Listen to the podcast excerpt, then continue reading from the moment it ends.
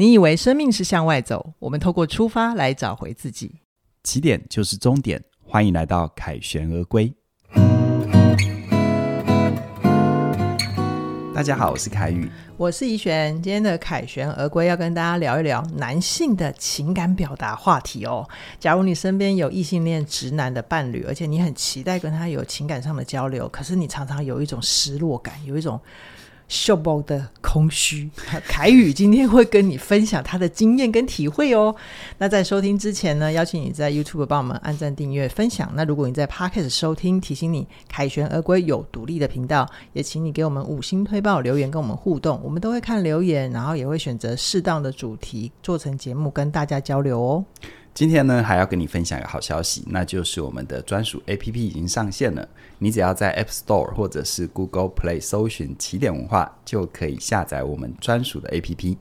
我们呢，致力于要给你更好的收听体验，所以无论是在日更内容还是线上课程，你都可以用更方便顺畅的模式来收听我们的节目和。一起学习，凯宇，你今天有点顿呆哦。对，是因为这个话题让你很紧张吗？是还好，是喉咙一直觉得很卡这样子。对，我一直觉得在呃年轻的时候啊，对于异性恋直男有一个好奇哦。嗯、我今天跟你讨论一下，嗯，就是我那时候常常有有一大群朋友在一起，呃，就是鬼混呐哈。然后就是有一些我会发现男生好像都。会讲开玩笑或者是开心的事情，然后有一些他们也会带女朋友，或者是有一些女生，我们也都是共同认识的朋友。那这些女生她们就会有点算是抱怨吧，就是好像他们的伴侣或者是另一半比较不会聊感情、讲感觉，通常是一定要出了大事了，嗯、比如说我被开除了，哦、然后我我跟别人上床了，然后才讲，结果就直接吵架，你知道吗？Uh huh, uh huh. 然后。再不然就是有一些男生，就是有一些男性的朋友就会说：“哎、欸，好久不见呐、啊，要不要出来聊一聊？”嗯、我想说啊，你怎么了？他说没事哦，嗯、他会跟我说没事哦。是，可是其实啊，出去就是知道他就是有事想讲，对，才会找朋友。那通常我就会比较。可能比较贴心一点啦，我就会带他们去喝酒的场合，让他们有机会吐露心声。嗯，那通常就是一开始也就是啊，没事啊，我就是想关心你啊，啊，想你啊，想聊一聊啊。可是酒灌下去之后，就会说哦，失恋啦，嗯，或者是我被小三啦。嗯，总之就是男生男，特别是异性恋直男，那个心事都会藏很深，要搞很久，嗯，才会听得见他的心里话。嗯，所以就想呃。请凯宇跟我们分享一下，从异性恋异恋异性恋直男的角度来讲，是什么原因让男性对于谈论情感这么难呢、啊？嗯，在我们策划这个题目的时候，我也一直在回想自己的经验，嗯啊，还有自己一路走过来。我觉得，即便像我自己受过一定的专业训训练，然后也有练习去表达自己的感受，包含。像我自己，嗯，在念研究所的时候，也做很多生命故事的一个研究方向啊，自我叙说。如果真的要我现在去跟一个还算亲近的人，很直接、无障碍的去说我此刻的感受、失落或等等的，我都觉得，嗯，这是需要一点有意识的去练习的。好，Okay. 那更何况对一般人，嗯啊，然后也正因为这个题目，就让我。深刻的去思考，到底是什么原因？他似乎现在比较年轻的世代，我觉得已经好很多了。嗯，但是在我自己这个时代，包含比我更年长的世代，我觉得真的是一个很难的事情。真的就像你说的，一定要几杯黄汤下肚，才会呜里哇啦，才把真心话讲出来。嗯，嗯，这其实会造成很多的错过。嗯，因为你身旁的人或你的朋友、你的伴侣，不一定会有这么的纤细，不一定这么敏感，嗯、不一定有这么多的容许。对啊，有很多时候是你根本。连讲都没讲，那那个话又原封原样的吞回肚子里，对，然后在在肚子里面发酵，然后让自己很难受。嗯，所以我自己在看哦，可能有几个原因吧。好，如果回到我自己的经验，特别在我成长的过程里，嗯、第一个可能让男生很难表露感受的第一个原因叫做没有典范。嗯哼，嗯，我觉得很多行为模式是需要模仿，刚开始对，好，比如说像。嗯，如果以比较刻板的啊，刻板的男性女性来说的话，像一般来说，男性他在我自己的这个年代，我的爸爸妈妈事实上尤其我的爸爸啊，嗯、男性典范嘛，嗯、他们他们也不会表露情感啊。他们他们的示范是什么？通像我自己的父亲，他就是压抑啊，就是不说啊。然后所有长眼睛的人都知道他心里有事，嗯，但他不说，嗯，然后一直到他闷不住，在一个很奇怪的点上突然爆发。OK，你会觉得这有什么好生气？他要爆发，嗯，嗯嗯，可是等到我足够大，我才能够慢慢的去理解跟靠近。其实不是那件事让他爆发，对。他太多事情了，只是刚好有一个理由让他爆发，累积到那个点上爆了。嗯，但是这可能，比如说，假设当年我是他的孩子，其实，在我的主观，我是现在能理解啊。当年我怎么有办法？没有，你当年本来就是他的孩子 啊。对，我是现在能理解啊，但我当年怎么可能理解？嗯，所以这个部分，如果对很多男性来说，如果没有觉察的话，他就很容易带到他在成年之后的生活。嗯，所以很多女性或很多这样的人的伴侣。就会很挫折，嗯，然后奇怪他为什么在奇怪的点爆发？OK，哦，如果真的有机会去爬一下他的原生家庭、他的成长经验，里面搞不好都有示范只是是负面的示范，OK。所以你说，在一个没有典范。那你说我的父亲他在网上看有典范吗？也没有啊，更更缺乏。对，所以他一路没典范。那很多人在想说很悲观嘛？那一路没典范，难道这就是一路烂到底？其实也不是，也不是啊。我觉得改变的可能性就在于从哪一代人或哪一个人开始有所觉察。嗯，嗯，虽然刚开始都笨拙，嗯，我们要学一个我们没有经验、前面没有典范，然后自己要摸索的事，它没有容易的。哦，可是它会，它会让你生命开启很多不一样的可能。是，是，比如说。你一样，你一样是身为一个男性啊，可是你会被认同于更多的柔软承接，但是你的柔软跟承接是带力量的。嗯，嗯，我觉得这会是一个很棒的生命阳台。好好，刚刚这是第一个。对，那第二个呢？没典范就是上没有人没没没有示没有示范。再第二个，就当你意识到这一点，你真的要去做的时候，可能经验又相对缺乏。是是，比如说。呃，开个玩笑讲哈，嗯，呃，对于上个时代的男性，假设他有启蒙，觉得他要好好表达自己，但那个时代没有像我们再一次这种课程啊，嗯嗯嗯，所以所以就会有一种是我想要表达，啊，刚刚没典范是无意识的不表达，是，而现在没经验叫做当我有意识我想要表达，我又怎么表达？怎么表达？怎么说？嗯，怎么表达？没有学习的资源，没有资讯，嗯哼，好，所以就会变成就会把。还是一样，把自己习惯觉得哦，我只是我怎么想就怎么讲，嗯啊、哦，我都已经讲我的感受，不然你你还想怎样？对，有没有？对，我们会误误会把那种那种可能带攻击的、带伤害性的词汇当成是我就直肠子，其实不是的。嗯、就像我常常讲，家人之间最容易这样啊，嗯、你的家人晚回家，你其实是关心他，你其实是担心他，嗯、但你一开口就讲很奇怪的话，比如说你把家当旅馆哦，嗯。啊，都不回来就不要回来，这真的是你的意思吗？对，但你的主观会觉得我就是这样想，对。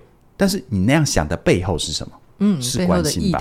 嗯，如果你连关心都没有，其实你也不需要讲啊。对啊，啊，爱的反面不是恨，是漠不关心呢。对啊，你不爱他，你是不会讲这种话的。是，但你讲这种话，你到底是实践了你的爱，还是在违反了你的爱？背道而驰啊！对，嗯，好，所以其实你看哦，没有典范。再加上好不容易启蒙又没有经验，嗯、所以你知道为什么很多男人就要喝很多酒？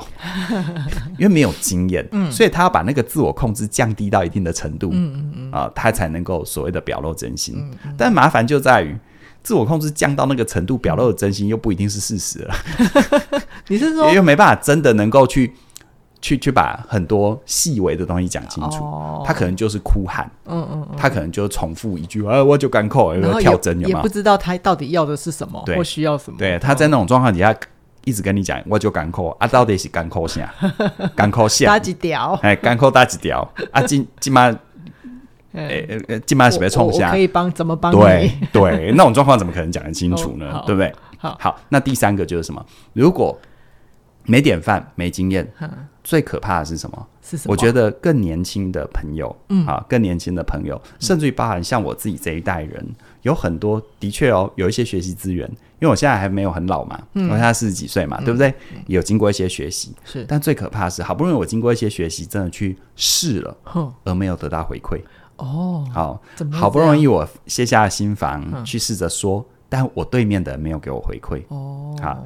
当然一种状况就是大家去喝酒嘛，嗯、对、哦，我还清醒，但对方太醉了，对，对。说不定我给你回馈了，你根本不记得，或者我自己太醉了，别人跟我讲，我我不记得、嗯、啊。再不然就是什么，有一个男人他真的分享自己的脆弱，嗯、但问题是身旁的人接得住吗？嗯，好，我们说女性之间或一般泛称的女性之间会比较容易有情感的交流，但是如果是男性之间或男生跟女生之间，好，不管他们之间的关系是一般的友谊还是亲密关系，其实男生之间我知道哈，男生之间除非经过特殊的觉醒跟训练，男生之间真的不太会承接。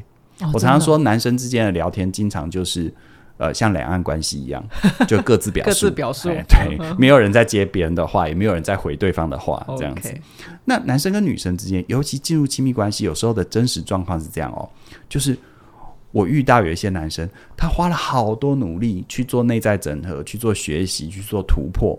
然后他从一个闷声不说，当他真的好不容易鼓起极大的勇气，试着跟他伴侣说的时候，而他伴侣给他的是贵宾倒会，真的、啊。但我要讲哦。在这里，我不是要指责他的伴侣，嗯，嗯，因为从他伴侣的主观世界，嗯，可能也忍很久了，对，说不定他也承担很多，对你都不说，我都要在黑暗里面去摸索，已经摸索那么久了，嗯，你好不容易探出一个头，稍微你知道、嗯、那个稍微有点闪神，金加一个巴雷呢，真真的会真的会这样，但我说哦，男生的努力值得肯定，而女生的反应也值得理解，是。他不是女生做错什么，很多男生。我知道很多男生会有一种，我好不容易跨出来了，嗯、你怎么给我鬼兵倒回？嗯嗯，这话里面是带有指责，是。但我不是说你的伴侣就应该这样子所谓的报复你，嗯，而、啊、不是，我是说人置身其中，我们先不论对错，嗯嗯，这是一个我们能不能去理解可能有的反应。这个时候真的好需要以白老师的，我们再来一次没错，没错。比如说，你看哦，当一个男生。好不容易跟他身旁的伴侣说：“嗯、哦，奥本海默蛮好看的。”就身旁的人就跟他说：“哪里好看？那么闷。”就是可能对男生的主观世界是，点对我好不容易跟你分享感觉，嗯，对不对？嗯、我真的要好不容易跨出那一步，我真的要说我现在难过，我现在怎样，其实是有难度的。嗯、我说一个客观，或者说一个外界的东西，比如某个电影，我觉得蛮好看，但我得到这个，那你说在这个男生的主观世界，他还敢在？更说更多吗？哎、欸，我问你哦，有时候男生这种算不算不算是一种测试啊？就是我跟你开个头，然后如果往能够往下讲，我会越越讲越细，也算也算是一种测试。嗯、可是我反过来，我也要为女生说说话。假设这个女生跟这个男生已经很久了，嗯、已经对于这个男生闷声不说，已经气很久了。哦，对不对？嗯，好，你觉得？你自己身为女生，你觉得在那当下有多大的把握能够清醒到意识到，哦，原来男生在释放嗯橄榄枝？我可以跟你讲我的几率好不好？嗯，零。对，对，对。但你不是坏人啊，我我也我也相信你没有恶意啊，因为我还继续留在他身边啊。对，所以我要说这两面我们都要考量。OK，男生，我说如果今天你是男生啊，你。好不容易努力到现在，也跟着我们学习到现在，你跨出去就得到的是不是太好的结果？你先不要去指责你身旁的人，嗯，嗯，他可能已经累积了很久，只是他已经有一点累了，有一点不知道怎么样让你理解他的累，嗯嗯。所以有时候人就是这样嘛。为什么我们常常说莫名其妙发脾气？你最容易对谁莫名其妙发脾气？身边人啊，对，最亲近的人啊，对对。所以这个部分我觉得是。双方都要去理解的，嗯，嗯，OK，我觉得这蛮重要。但是如果回到男生的主观，好，你如果今天有有有缘分听到我们这一段的话，嗯，那当你遇到这个状况，真的，我只能说，去理解这里面可能有的动力，然后在各自的角度试着再多去靠近跟努力，嗯，你的尝试没有错。嗯、而你的伴侣的反应也不要说他错，错。对对。那，我们人都不是活在一个切片式的时空，是，是任何人做任何事一定有前面的因素的影响，真的真的很多的真实它都会同时存在哈。对，那我觉得呃很很感谢凯宇跟我们分享到这边，就是没典范啊、没经验跟没回馈的部分。嗯、不过我会发现最近啊，就是特别是大概现在二十多岁的年轻男性，特别是台湾哦，我觉得我们台湾的男性有在一个亚洲的。亚洲的算是非正式的调查里面，好像就有有很多日韩的女生都还蛮喜欢找台湾的男性朋友。那为什么呢？是因为我们台湾的男性算是亚洲男性里面的暖男担当。我这个要好好的注意我的口语，就是好像普遍以亚洲的女性来讲，他们会觉得台湾的男性比较会愿意呵护啊，然后陪伴。呃，女性的伴侣聊天啊，他们的情感表达好像更通畅很多。不过这个部分就是我也很鼓励，呃，有日韩的听众朋友跟我们回馈，是不是这真的是你们生活里面的真实？哈，那我觉得这个现象让我观察到一个呃台湾很棒的地方。可是我最近有看到一本书，叫做《有毒的男子气概》。我先说哦。这本书不是在骂男人的书哦，他只是在提醒男性在关系里面，特别是亲密关系里面应该有的健康的观念。那这里面我看到一个重点，就是这本这本书有提出一个提醒，就是在告诉我们现代愿意贴心、愿意情感表流表达的男性，就是如果你为了呃太满足。伴侣的舒适度的话，你可能会吞下自己的需求。那这就那这就让我想到，就是，其实世界的男女平权已经发展一段时间了。那近几年来，就是女生的声音很大，甚至于有时候男生都会觉得很委屈，然后就是都被压过去了。那我觉得，其实男女平权是很好的现象，只是说像有毒的男子气概这样子的提醒，如果真的。大家没有觉察的继续发展下去，有没有可能男女平权的这个天平会再度失衡？OK，对，凯宇会怎么看这个现象？好，你刚刚在讲的过程当中，我突然有一个 idea 哦，是什么？一个想法哦，就是你看哦，现在是我们一般会说两性意识啊，越来越、越来越、越来越完整啊，越来越完整，而且事实上，事实上像一般，特别是像过去。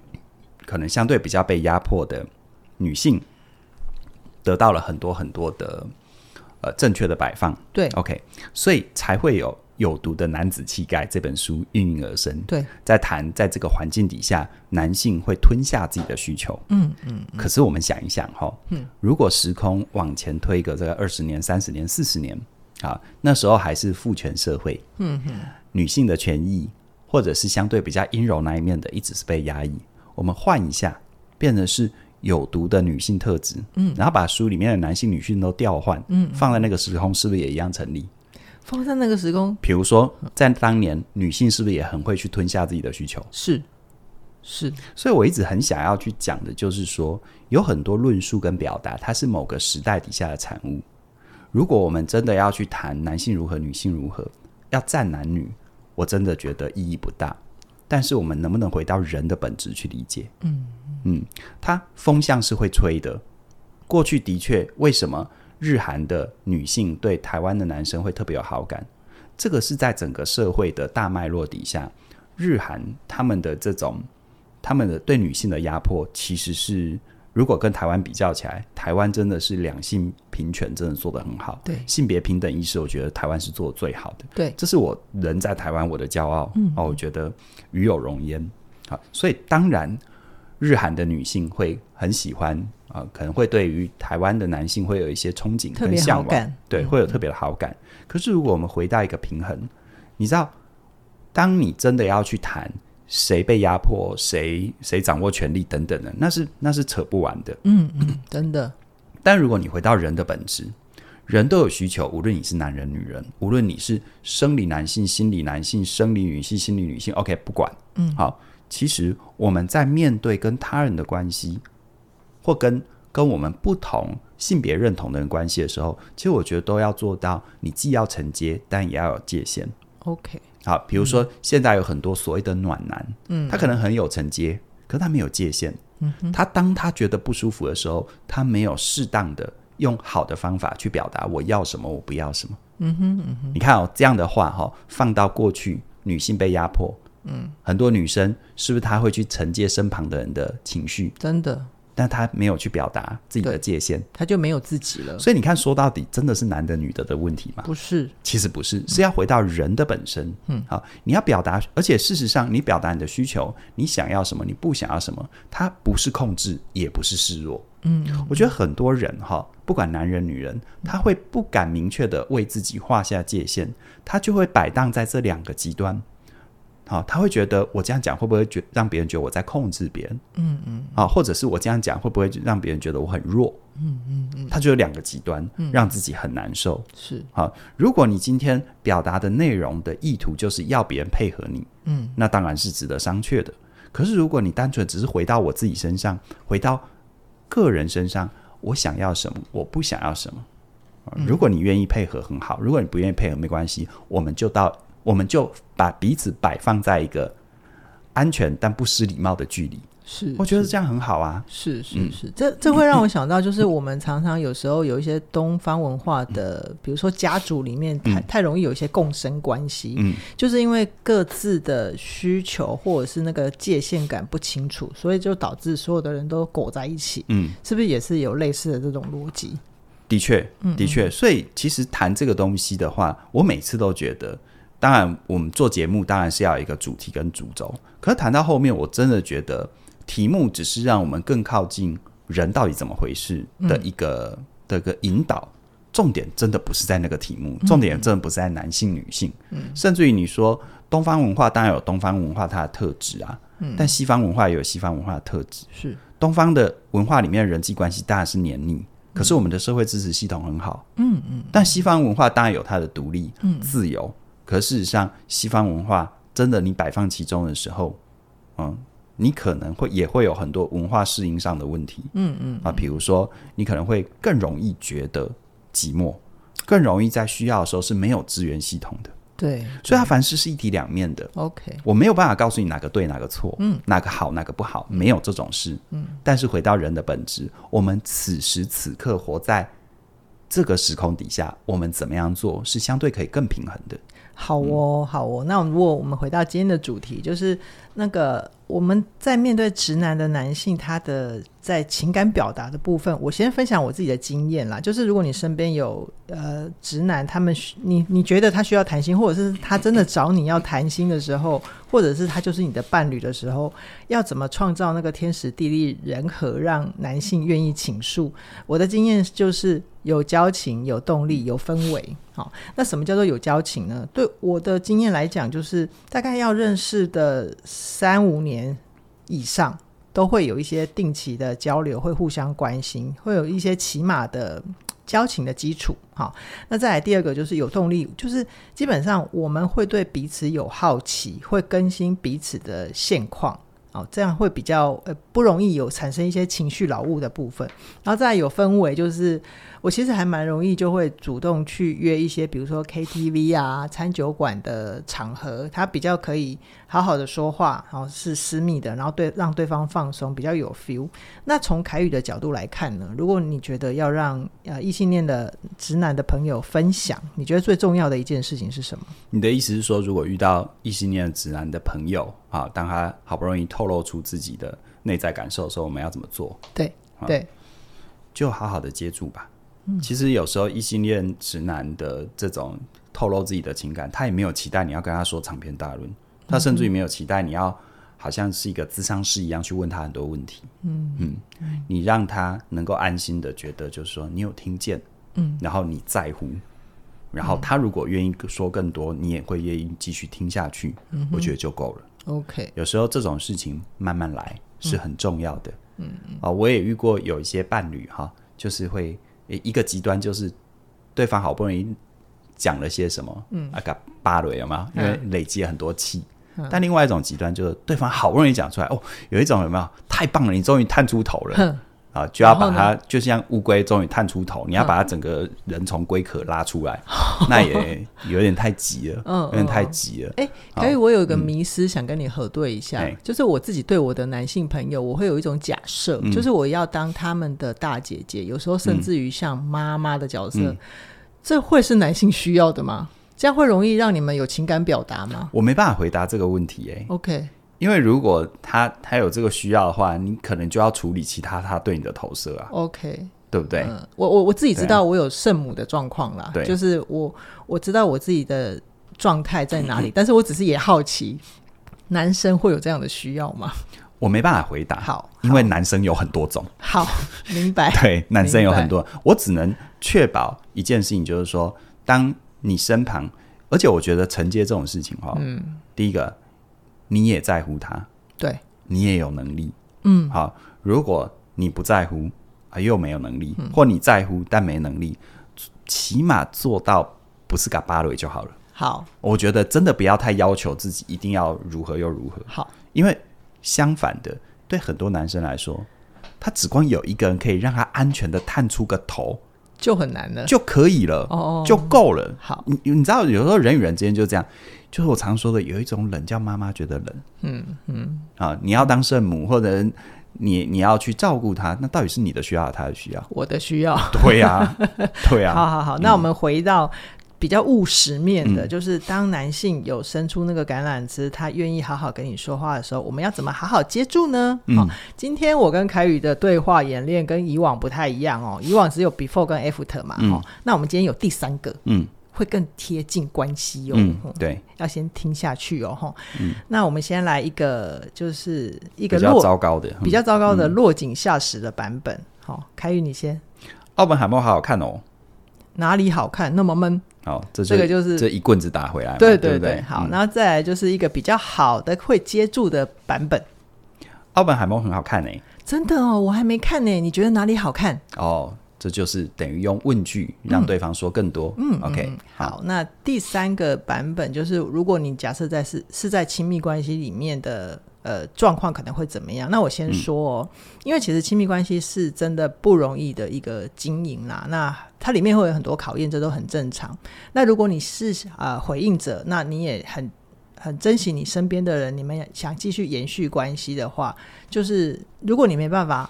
马上接住他，你可以怎么回应？哈，等一下的示范要说这个。哦，我觉得这个很实际哈，就是、嗯、呃，既然是亲密关系，彼此是很紧密的，所以你不可能无时无刻都能够好好接住他。嗯，如果你这时候发现你自己心力上是有限的，你可以这么说。好，嗯，嗯，奥本海默很好看呢。哦，这样啊，呃，我可以感觉到你很开心，不过我今天有点累了，你明天再跟我说好吗？嗯，好。我觉得刚刚的这个回应大家可以参考啦，当然来融入你的生活情境是啊，而不是叫你照样造句照着念。对对对，对，对，对，因为因为它不一定是你的生活语言这样子。嗯嗯，嗯。你看哦，刚刚怡璇说的这样啊，就是他不是去说好或不好，对，对或不对。嗯。我觉得有时候在亲近或亲密的关系里，为什么一句话就会引燃一一一座火药库？嗯嗯。就是因为我们很习惯一开口就会有很多的拒绝。评价，比如说，你有没有听过很多人习惯，你不管跟他讲什么，他第一句话一定说不是。对，有没有？我或者是我自己也对这件事很感冒。好，或者他说阿里姆在，嗯，好，嗯，或者阿里听阿瓦讲，嗯，有没有？嗯，啊，或者是，或者是，或者是有一些有一些人的反应，就是你不管跟他说什么，他第一时间反应这样，大家用耳朵听哦，这样，就震你，你知道吗？对，或者是有有一种很下意识的不耐烦。啊，再不然就是哦，你怎么会这样看？就嗯，好，我觉得这个是要去，我觉得这是要觉察。所以刚刚的回应啊、呃，这样啊，你不是、嗯、我没有要你认同，嗯，我也没让你反对，嗯、我也没让你打枪，嗯、你就接住就好了，嗯。啊，你看哦，我可以感觉到你开心，嗯，就是说嘛，当我跟你说奥本海默很好看，的确这是我的状态嘛，对对。啊，或者是我可以感觉到你喜欢这部电影，嗯，也可以嘛，对不对？嗯嗯，好，不过我今天有点累，嗯，说自己的。真实说我的状况、啊，说自己的真实，我不我不需要扭曲嘛？对，然后明天再跟我说好吗？给予一个明确的路径、时间，嗯、还有可以跟对方这个，就就让对方交流。对，心里是你知道那种感觉完整，就是哦这样啊，我可以感觉到你蛮喜欢这部电影，嗯、但我今天有点累，我们明天再说好不好？嗯嗯，它其实就是一个很好的完整的，因为我们不可能无时无刻都 stand by 好，是我可以跟你对谈，对啊，但是。当我不能跟你对谈，假设我很直觉的说，哎、欸，我很累了，你不要今天讲好不好？嗯，这就可惜了。嗯啊，这其实后面的蝴蝶效应，你知道，我我真的认识很多男性，他的主观世界就是我有事啊，但我每次事都被打枪啊。嗯啊，但女生也很委屈哦。嗯、女生说：“我想接啊，嗯、但我不知道他那样子叫做他想要我接啊。”是，对不对？这就是你说的错过。啊、对，那那那难道我不能累吗？难道我无时无刻都要 stand by 那里？嗯、我这样还不够累吗？嗯、所以，我其实真的不是在讲谁对谁错啊。男生当然有男生的功课，女生当然有女生的一些。前进的空间是，但事实上，我们要回到人本身。嗯，当你都把男女拿掉，当有一个人跟你这么的靠近，你是不是也是希望彼此这样好好的对待？当然了，哦，嗯，对，当然，对，所以呃，我觉得就是刚刚前面一直讲的，嗯、并不是说谁的需要不对，然后也不是说呃我们不能去好好的说自己，而是大家怎怎么在那个交流的。电光火石之间，怎么去跟自己、跟彼此互动？这样子。那假如呃，现在听众朋友你的关系很幸福的话，欢迎你分享我们的这段节目，去跟呃有需要的朋友帮助他们。那如果你的关系让你很辛苦，而且你也想要维持这段关系的话，那么更温柔的承接跟表达就会是必要的功课。不过我这边要提醒哦，就是在长期的稳定关系里面，人都还是会有各自的发展，然后会长出不一样的需求。这都很正常，所以无论多在一起多久的伴侣，要是你发现彼此的心远了，这里面不一定没有爱，而是有一个可能是你们彼此都更成熟了，也都更知道自己的需要，然后也都希望彼此过得更好，于是才能好好说再见。其实啊，好好说再见这一门功课，它是啊、可以好好的安顿你在。新关系里面的角色，然后让你们的爱延续。那这门课程呢，其实是由呃凯宇跟嘉玲共同主理的。那我觉得这门课程非常棒的地方，就是它里面有很多的章节是可以陪伴你一辈子的。比如说，从原生家庭的分离、友谊的分离，甚至是亲密关系的分离，都是凯宇跟嘉玲用最真实的生命经验陪伴我们大家从恐惧走向爱，对不对，凯宇？对，没错。说再见是我们每个人的终极功课，嗯啊，不管你跟他人，甚至有一天你会跟你自己的生命说再见，那或许没有人可以告诉我们怎么样安排跟选择是更好的。我们能拥有只有当下，但这一份当下，我常常说，你跟任何如果用我们比较能想象的，尤其像今天谈的，可能是一种关系上面的交流，嗯，如果你跟一个人相处辛苦了，所谓的说再见，不一定是断交，而是。重新摆放彼此的位置，嗯，好，就像你看，你跟你的同学感情非常的好，但有一天你们会毕业，对，不是他错，也不是你错，嗯，没有任何人错，嗯，单纯的就是你们的主客观的现实不一样了，对，你们毕业了，你们有自己的人生，嗯，你们要各各各奔东西，是啊，你们有各自的成家立业等等大小事情，嗯，所以他自然不可能像你们还在学校的时候。可以一天三餐，其中有两餐拌在一起吃，对，啊、一起上厕所。那半餐是 宵夜哈，这当然不可能。嗯，所以没有谁疏远谁，没有谁错了。好，有时候甚至于连亲密关系，就像你跟你的伴侣，可能必须要分离了，可能要离婚了，可能要终止这一段亲密的关系了。它不是谁对谁错，嗯，它就是一个状态要到另外一个状态，嗯。而如果放在这个世界的真实常态，这才是。